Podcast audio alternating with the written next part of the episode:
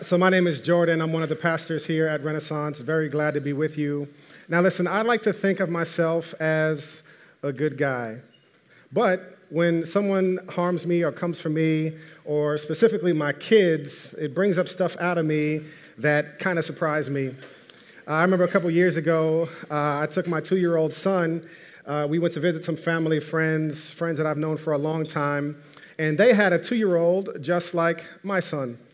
Now, they were playing and arguing over toys just like two year olds do. And out of the corner of my eye, I see the kid reach over and jab my son right in the face. Now, it was a first, but not the only time that I wanted to fight a two year old. As soon as he hit him, I made up in my mind, I said, yo, we got to get this dude back. I ain't going to just let him sneak my mans like that. now, I have morals. I wasn't going to hit the kid. I was just going to hold him down while my son got a punch. uh, thankfully, I did not go through with that plot. But what is that about me? And I know none of you guys struggle with this, but what is it about me that wants to get even? That wants to repay evil with evil? Uh, scripture calls it vengeance. Now, it's not just limited to two year olds and fighting over toys, but it's also uh, when someone you find out has uh, said something about you or someone that did you dirty and their name comes up in the conversation later. And even if that conversation has nothing to do with what happened to you, you feel this urge, this desire to drag their name through the mud. It's repaying evil with evil. Scripture calls this vengeance, and vengeance is the act of taking revenge, harming someone in retaliation for something harmful that they have done. Now, I've been to seminary, I've read the Bible, I know the golden rule do unto others as you would have them do unto you. But in moments when someone does something to us, that golden rule goes out the window. And there's this urge inside of all of us, whether or not you'd want to admit it, that wants to repay evil with evil.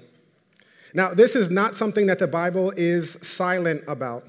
It's not something that you would say, well, I wonder what uh, Scripture would say we should do in response to this. It actually speaks directly to it. And if you're new to church or coming back to Christianity for the first time in a long time, and you might not know what you believe about the Bible, here's my recommendation to you as we unpack some Scriptures. Uh, suspend your disbelief for a second and just think about what would happen if you took these words of Scripture to heart in your life. Here's what we'll see about vengeance all throughout in every single capacity. Vengeance only has the power of addition, it does not have the power of subtraction. It will never, ever, in any way take away a harm that's been done to you. It will only add more to that harm. So, Romans 12, 16 through 21, it says, Live in harmony with one another. Do not be proud. Instead, associate with the humble.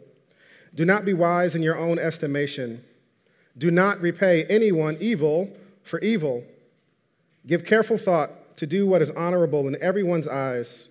If possible, as far as it depends on you, live at peace with everyone. Friends, do not avenge yourselves. Instead, leave room for God's wrath, because it is written, Vengeance belongs to me, I will repay, says the Lord. But if your enemy is hungry, feed him. If he is thirsty, give him something to drink. For in doing so, you will be heaping fiery coals on his head. Do not be conquered by evil, but conquer evil with good. Uh, that last line really sticks out to me. Do not be conquered by evil. There's something about vengeance and you taking revenge which doesn't leave you in the same place that you started. It actually drags you down to where the other person is and it keeps you imprisoned there. Psychologists have discovered that people, although we think vengeance and revenge is going to feel good, what it actually does is it solidifies the event even more in our brain. So it makes it more difficult for you to move forward from whatever was done to you or happened to you because now it, the event has been more solidified in your brain. Now you'll think about that person and what happened to you even more. Vengeance only has the power of addition. We think it will make us happier, but instead it will make us miserable. Uh, there's an author by the name of Laurel K. Hamilton, and she says it like this There is some comfort in killing that which has hurt you, but it is a cold comfort. It will destroy things inside of you that the original pain would not have harmed. It will take us somewhere that we never want to be. Now, I know that I am not alone. Um, I know that I'm not the only person who ever feels like we want vengeance because increasingly we live in a clapback culture.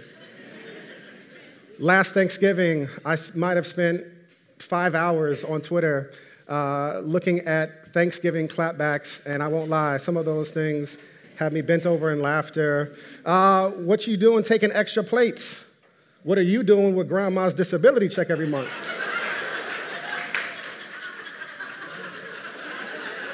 Don't just take it, clap back. Your auntie, your hair feels so dry. Me, just like your turkey. and if, number three, this one hurts a little bit. I won't lie. Hey, I heard, Uncle, I heard your grades are struggling. Me, not as bad as your hairline. Ugh. That's over the line. That's over the line. That should not be tolerated. Now, be honest. It feels good, right? We think it feels good. When someone comes for you, not today, boo boo, you have come for the wrong one.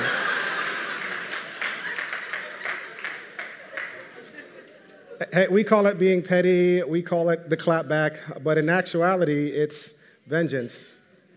It sows more discord and disunity in relationships. It only has the power of addition, it does not have the power of subtraction. Uh, one place that I see this more than anything else is actually in people's marriages. And if you ever, if you are married now or if you ever want to be married, listen very closely to this. What will destroy your relationship faster than anything is not learning truly what it means to forgive and to accept a sinner for what they are a sinner. These sinners will sin against you. Now, the Bible describes sin as missing the mark. The reason that it's so easy for you to be selfish is because you're a sinner. I'm a sinner. We are all sinners. We will never consistently hit the mark that God wants for us. You will have anger in situations where you weren't supposed to be that angry. And you might even use some of your anger destructively in people's lives. If you do not put what we're saying in today into place in your life, you will destroy your relationships. Now, not only will you destroy your relationships, but this one is also extremely true for the Christians in the room. Um, the, the believability of Jesus and how real he is in your life depends on whether or not you are a person of vengeance or a person of grace. People in your life might not know all of Jesus' parables, they might not know all of his teachings. They might not have memorized the Sermon on the Mount, but I guarantee you, they all know that Jesus Christ was gracious to people that did not deserve grace. In a few weeks, we'll be having our Good Friday service where we'll be looking at Jesus on the cross. And while he's hanging there on the cross, he's looking out at Roman soldiers who are mocking him, people who are dividing, uh, who are gambling over his clothes. He's thinking about the disciples who've deserted him. He's, thinking, he's looking at thieves on the cross who are mocking him. He's just thinking about people who are punching him in the face. What does Jesus respond with? Father, forgive them, for they don't know what they do. Jesus knew that vengeance only has the power of addition, but it does not have the power of subtraction. And how is it that you and I could be in a life giving relationship with Jesus, the one who prayed those words, but you and I are petty? It calls the believability of what we know about Jesus into question when we repay evil with evil. One of the books in the Bible says that your life is actually an epistle. Your life is a letter that people read. Some people will never crack open the Bible, but they will look at your life. And they'll see that you are the person who repays evil with evil. How believable does that make Jesus? Not only that, but to seek revenge is not what Scripture calls a life that is in line with the gospel. Uh, what is the gospel message? We see it in Romans 5 uh, 6 through 8. It says, For while we were still helpless, at the right time, Christ died for the ungodly.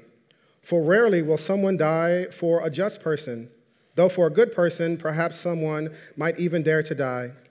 But God proves his own love for us in that while we were still sinners, Christ died for us. Vengeance, the act of repaying evil for evil, is not a life in line with the gospel because the gospel message is that we deserved God's wrath and God gave us Christ instead. How could we be changed by grace, live in grace, swim in grace, be in a community of grace, and live by vengeance? Now, two disclaimers before we really get into uh, the main text for today. Um, and these are the parts that, man, if you leave service not getting these two things, I will be really disappointed. Um, and it's to, please don't miss this, these, this first thing. We're not talking about ignoring evil. We are not talking about ignoring evil. Ignoring evil is evil. Jim Crow, slavery, misogyny, things persist because good people don't say anything. At no point today are we saying that if someone does something to you, you should just ignore it. There is a different category in Scripture for how to respond to wrong in pursuing justice, but justice and vengeance are not the same thing. So please do not walk out of here saying that we said you should ignore injustice and um, you should ignore terrible things that have happened to you or anything. Um, I grew up in a church tradition where I don't know if you guys grew up in an old school black church, but there was this one saying, touch not mine anointed. And they attached that to every pastor so pastors could live like the devil and still keep their job. All under the guise that you couldn't say anything to them. You had to ignore it because it was a man of God.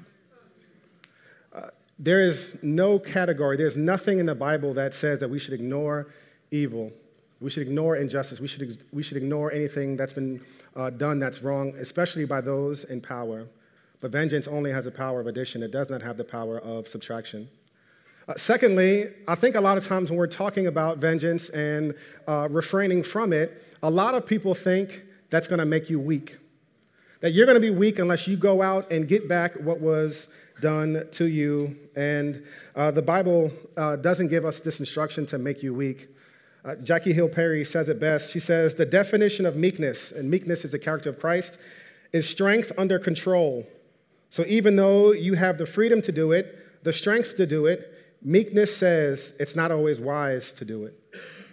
It's strength under control. Uh, a couple years ago, I was lifting weights with a guy who was like super strong. And when we first got to the gym, we'd get there in the morning and I would watch the amount of weight that he was putting on. And I was like, oh, he's not putting that much more weight on than I am. I'm like, you know what I'm saying? We're basically, you know what I'm saying, the same amount of, we're basically the same thing. But the way he would lift weights was under control. I would take it and just, ah! but he was just nice and quiet, just quietly breathing in, breathing out. Real strength is strength under control. That's what you see in the life and the character of Jesus. It wasn't that he was weak, he was the strongest man ever, that he refused to be brought down to the level of the offenders. So, this text that we're going to look at today is in our series, we've been unpacking stuff from Genesis. And a quick note about this text it is one that involves a conversation of sexual violence. So, a brief trigger warning about what we're going to read um, to this to, to see the anatomy of vengeance. Another quick note is as you read the Bible, there are different categories of books. Genesis is a historical book. History books give the history of what happened. It is not a critique of what was good, what was bad. It's just simply saying this is what happened. It comes from Genesis 34. I'm going to read it. It's a long text, so you can see it on the screens beside me. It says Leah's daughter, Leah's daughter Dinah, whom Leah bore to Jacob, went out to see some young woman of the area. When Shechem, the son of Hamor, Hamor the Hivite, who was region's chieftain, saw her, he took her and he raped her. He became infatuated with Jacob's daughter Dinah. He loved the young girl and spoke tenderly to her. Get me this girl as a wife, he told his father.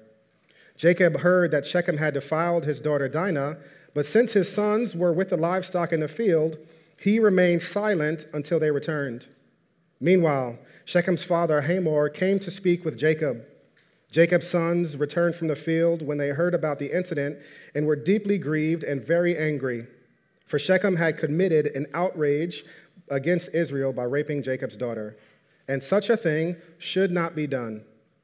Hamor said to Jacob's sons, My son Shechem has his heart set on your daughter. Please give him to her as his wife.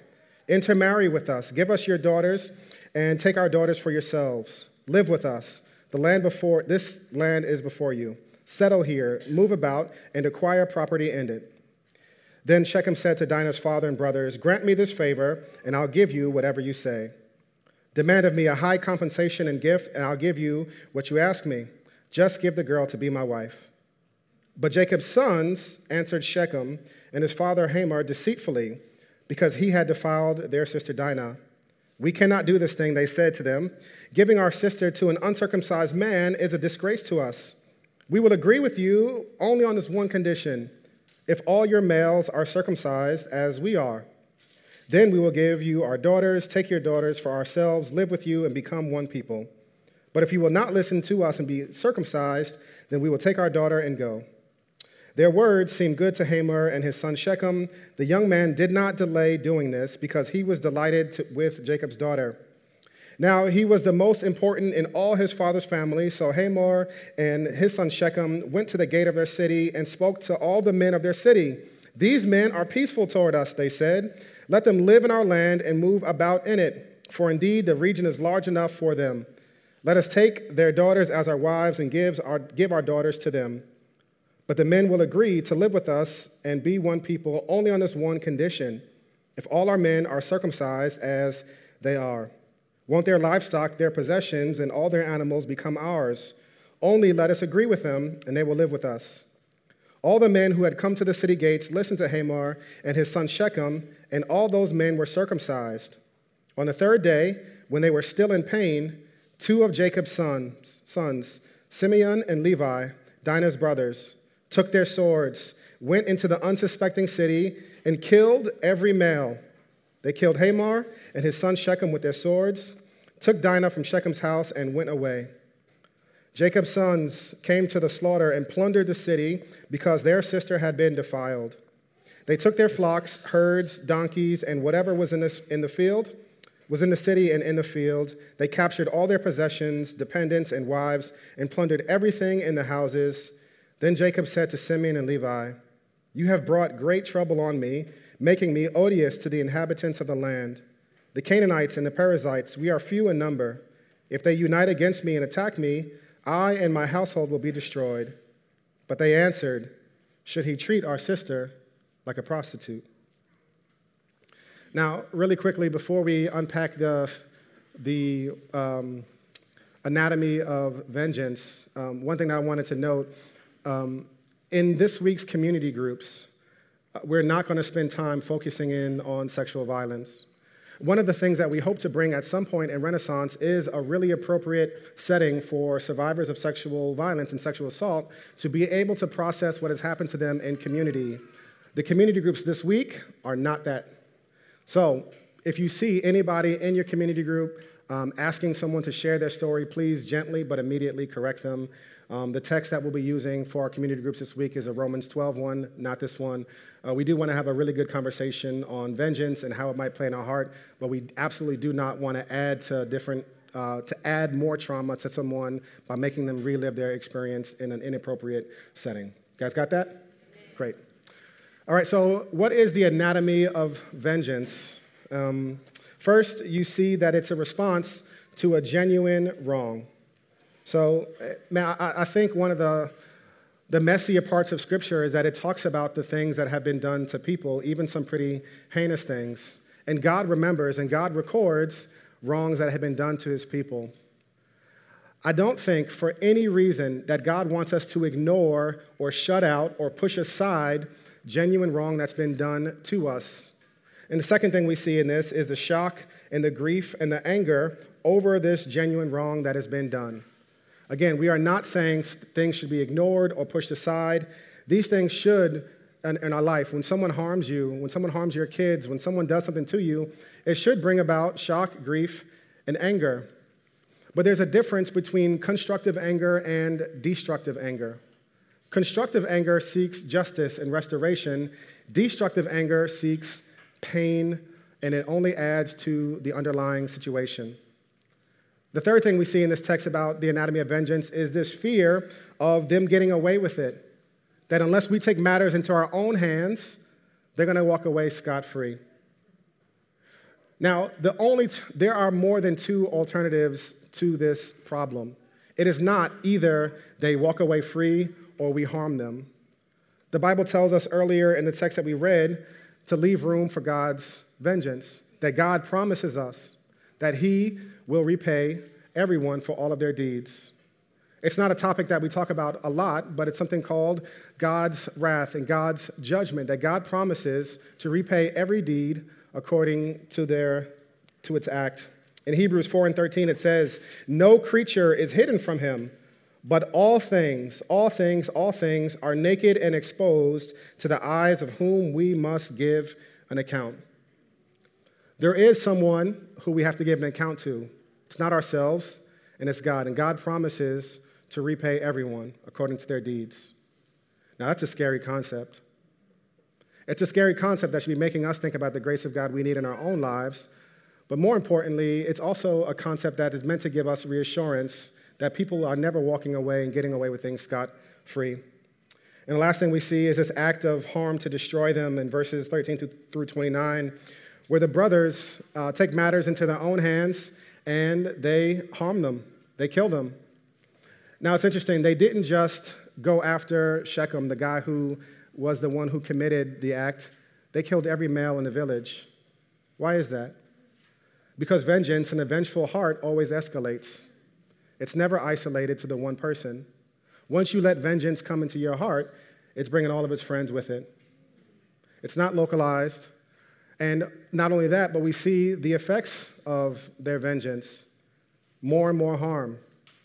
That their father Jacob is saying, Now you've brought so much more disunity and distress to us in this entire village. We're always going to continue to be a people at war. And that's because vengeance only has the power of addition, never the power of subtraction. Now, this text speaks much more to uh, than just simple vengeance. Um, it's about something that is happening in our community, in our city, and in our world way more times than uh, we would ever want to acknowledge or admit. Um, it's sexual violence.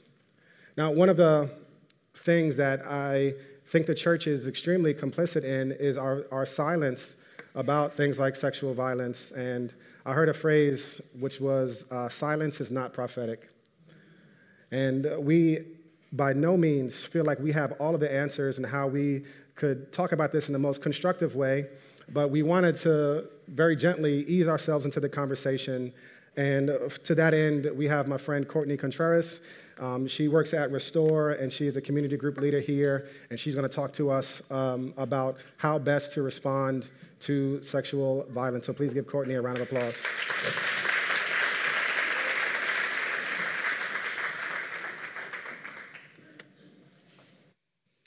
What does it mean then to respond well to injustice, and particularly to sexual violence?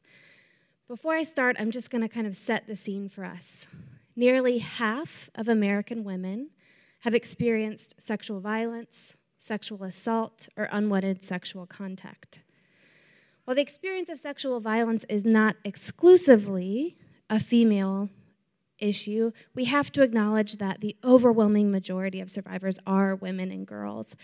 One out of every five women has been raped. And we know that women of color are disproportionately affected by this, this statistic. This is not how it's supposed to be. And this is, like Jordan said, a genuine injustice. So, for those of you that I don't know, my name is Courtney, uh, and I'm a member here at Renaissance, but I'm also a clinical social worker, and I've gotten to work in the field of gender based violence for about the last five years. And I say this because I have the privilege this morning of taking the next bit of time to talk about what it means for us as a church to respond well to sexual violence, to injustice, in a way that reflects Jesus, but also integrates an understanding of how trauma can impact healing and restoration. There are four categories of invitation that I'm going to walk us through this morning. We'll spend most of our time on the first two lament, listen, learn, and lead. Lament, listen, learn, and lead. These categories are going to help us walk into what it means to respond well uh, and try to avoid a response of vengeance. So let's start with lament. This one might seem pretty obvious, but I think we oftentimes get the wrong idea of what lament is. And I would kind of put it out there that this might actually be the first and most important step for us to take, especially as we've dug into what is the anatomy of vengeance.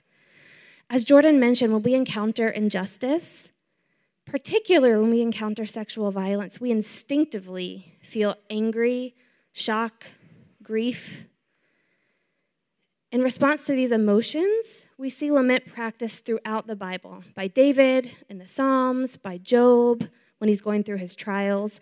But in many ways, the modern church has kind of lost a sense of what lamenting really means. In its simplest definition, lament is an expression of deep regret, grief, or sorrow. But really, it's much more than that. Some of you may remember when we were going through the sermon series on race, uh, Soong Chan Rah, a professor at a seminary in Chicagoland, spoke to us about lament. In his book on, uh, called Prophetic Lament, he says the following Lament does not simply explain away suffering. Biblical lament calls for honesty and truth telling about the broken state of society and the individual. It allows for the crying out of existing injustices. Lament is not a passive act, but a subversive act of protest against the status quo. The spiritual practice of lament also acknowledges the source of hope. Lament helps the people of God find hope, even in the midst of suffering. So, if we just recap that for a second, we can see that lament, although it's often perceived this way, is, n- is not passive. It's very active. It involves speaking the truth of brokenness and injustice, crying out against the injustice. It's an act of protest, even. And then it's something that points us actively to hope. For me, in my experience as a trauma therapist, I'm constantly vicariously immersed in stories of sexual violence, of trauma, incest, rape, human trafficking on a daily basis.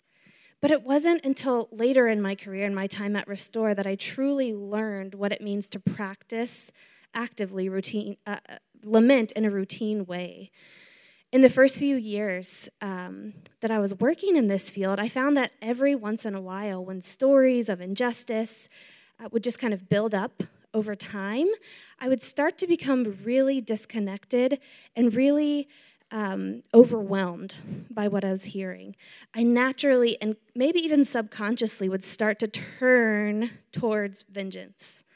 I would start to lose hope that things were going to change, the despair got to me. And, and like Jordan said, those feelings were not localized or targeted, right? I was angry and I became that woman on the subway who would just like give you a dirty look for tapping me on the shoulder, or that, that woman who just generally kind of hates men.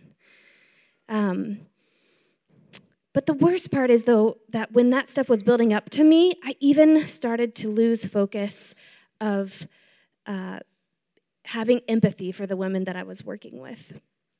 Sometimes I even found myself minimizing their experience, their suffering, judging them, or even blaming them.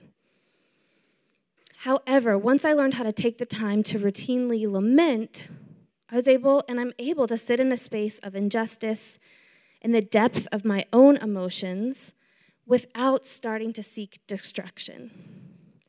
For me, this looks like booking a counseling room or going to a chapel nearby our office and just sitting before the Lord and tearfully stating what I'm seeing, crying out at the injustice that I'm hearing in the lives of the women that I get to serve. And then I can turn towards praise and acknowledge the person of God as the true source of hope. Lament's going to look different for everyone. Some of you are not criers.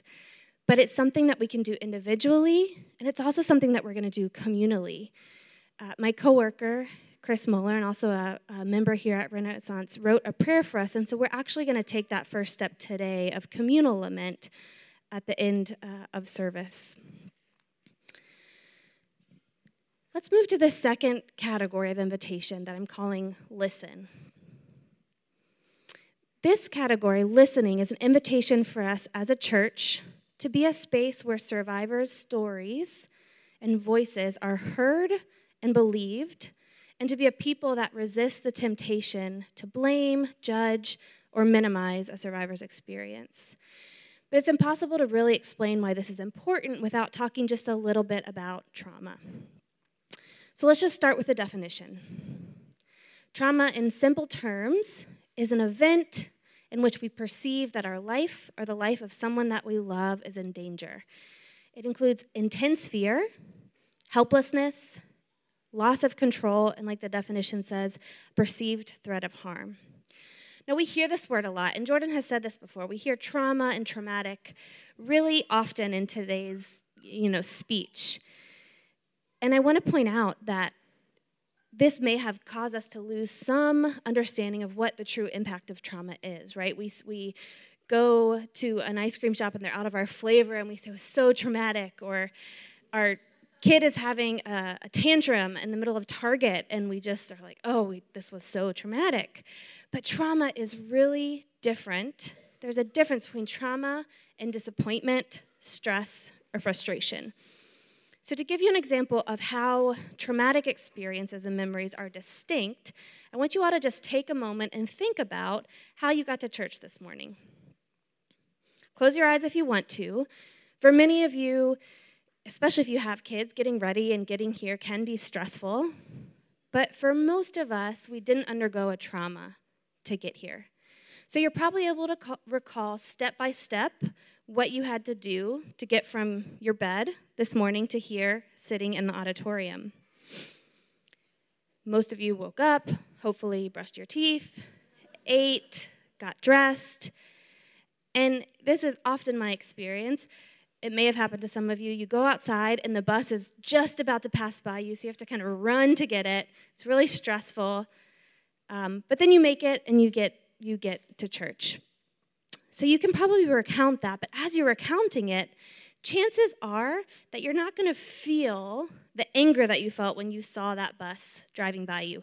You're not going to feel the adrenaline that your body was going through as you were running to catch that bus. You remember that it happened, but you're not necessarily going to re experience of it. We're in a calm, safe auditorium, and, and most of your bodies and minds have acclimated to the environment. However, chances are that many of us in this room have experienced a trauma, whether it be a physical accident, a natural disaster, or sexual violence. And we, when we recall those events or are triggered to remember them by a certain sound, smell, or sight, our body responds. Your heart might start quickly beating, you may become short of breath, or even experience an intense and overwhelming surge of fear or anger or shame that seemingly comes out of nowhere. We often can't remember details of time or sequence, and thoughts can become blurred or confusing. When we experience trauma, intense fear, helplessness, loss of control, our brain switches into autopilot. So that's that fight, flight, or freeze and everything that happens in that moment is therefore stored actually in a different part of our brain with the original feelings, the original thoughts, the original body sensations, whether it happened yesterday or whether it happened 20 years ago. So while it's often invisible to people on the outside and maybe even unconscious to us, the impact of trauma is extensive, affecting our cognition, our memory, emotions, and physiology. I'm going to put this slide up here. I'm not going to read through it. But you can just kind of see how overwhelming that feels. This is a list of symptoms that you might be experiencing after having gone through a trauma. And you can kind of flip back and forth between them again. This is overwhelming. This is a lot. And all of this might be even hidden. You might be going through this and, and no one can really tell. Why is this important? This is important because much of the time, and maybe most of the time, sexual violence is traumatic. Dr. Diane Langberg, a Christian and leading psychologist in the field of sexual violence, says the following The fear, helplessness, and the threat of non existence involved in trauma silences persons, alienates them, and renders them powerless. Trauma is, by definition, an injury done to personhood, a shattering of the image of God God's people as reflected in voice, relationship, and power, particularly in relational trauma like sexual violence.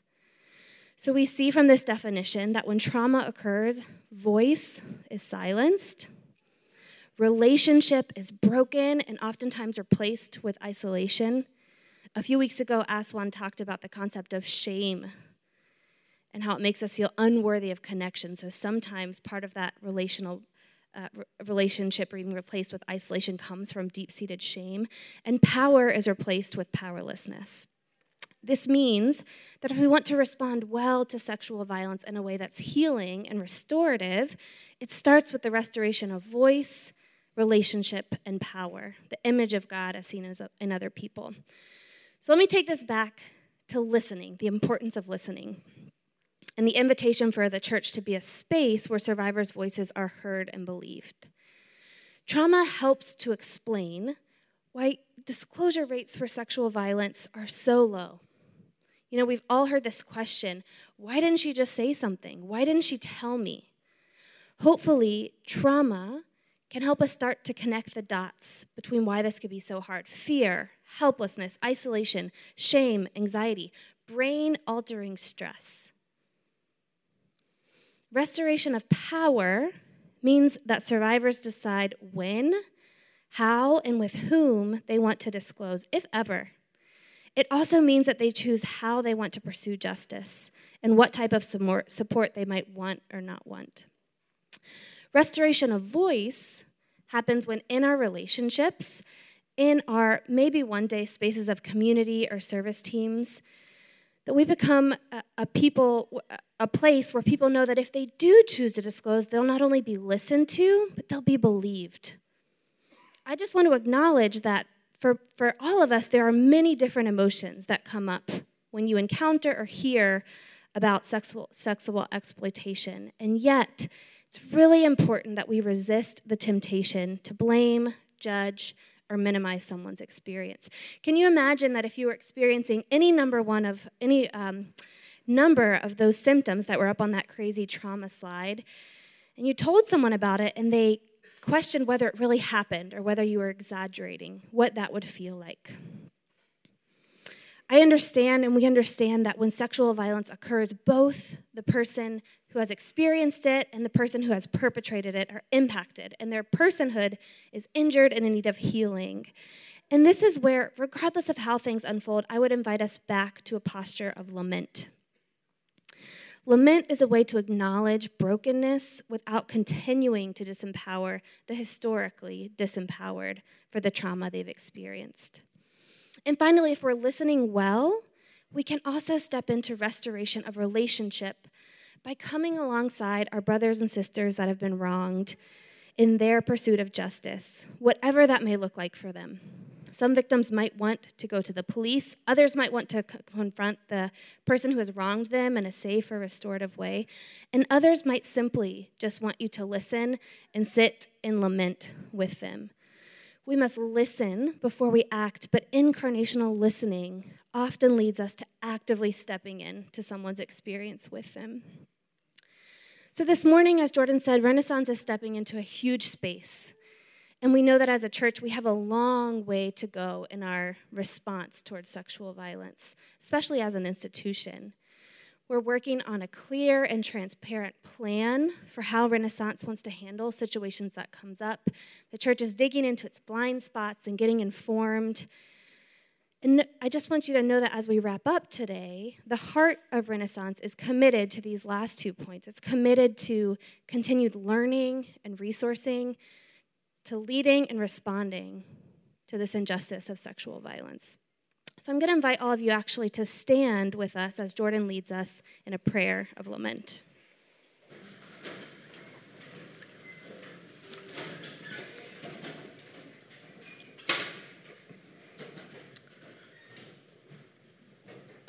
Our Father, we lament the reality of sexual violence all across New York City we grieve the suffering of women and girls, too often by the hands of men, happening, in our workplaces, our communities, and in our churches. Father, is this the world that you have for our mothers, our sisters, and our daughters? Are you not the God who said, We are all fearfully and wonderfully made? Yet why must she have to constantly fear so much aggression?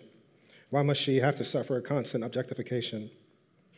Are you not the God who has called us all precious and honored in your sight, created for your glory? Yet why must she be buried under the weight of shame? How can you tolerate this, God? Does she not bear your image? Or are there those who created more in your image than others? Are film producers and politicians created more in your image than her? Are policemen and pastors created more in your image than her? If not, and we are all equal image bearers, then why, God, must her divine image be the one that is repeatedly dismissed, deformed, and denied, so that their public images can be defended? O oh God, deliver us from this madness. In faith, we believe that you see every victim of sexual violence, every survivor of sexual harassment, every survivor of sexual abuse, every survivor of rape. So, God, we pray for your protection, deliverance, and restoration. We pray for justice for exploiters and repentance for offenders. Father, hear our prayers. We acknowledge the ways that the church has historically abused Scripture to justify the mistreatment of women. We confess how we as a church may have directly, indirectly, or unknowingly contributed to systems that treat women less than what you have called us. We praise you, Father, and long for your kingdom to come where there will be no more sexual violence. We are grateful to serve a king who took a stand against violence by becoming a victim of violence by the hands of men, laying down his life for us on the cross. And we pray all of this in the name of Jesus Christ, your Son and our Lord. Amen.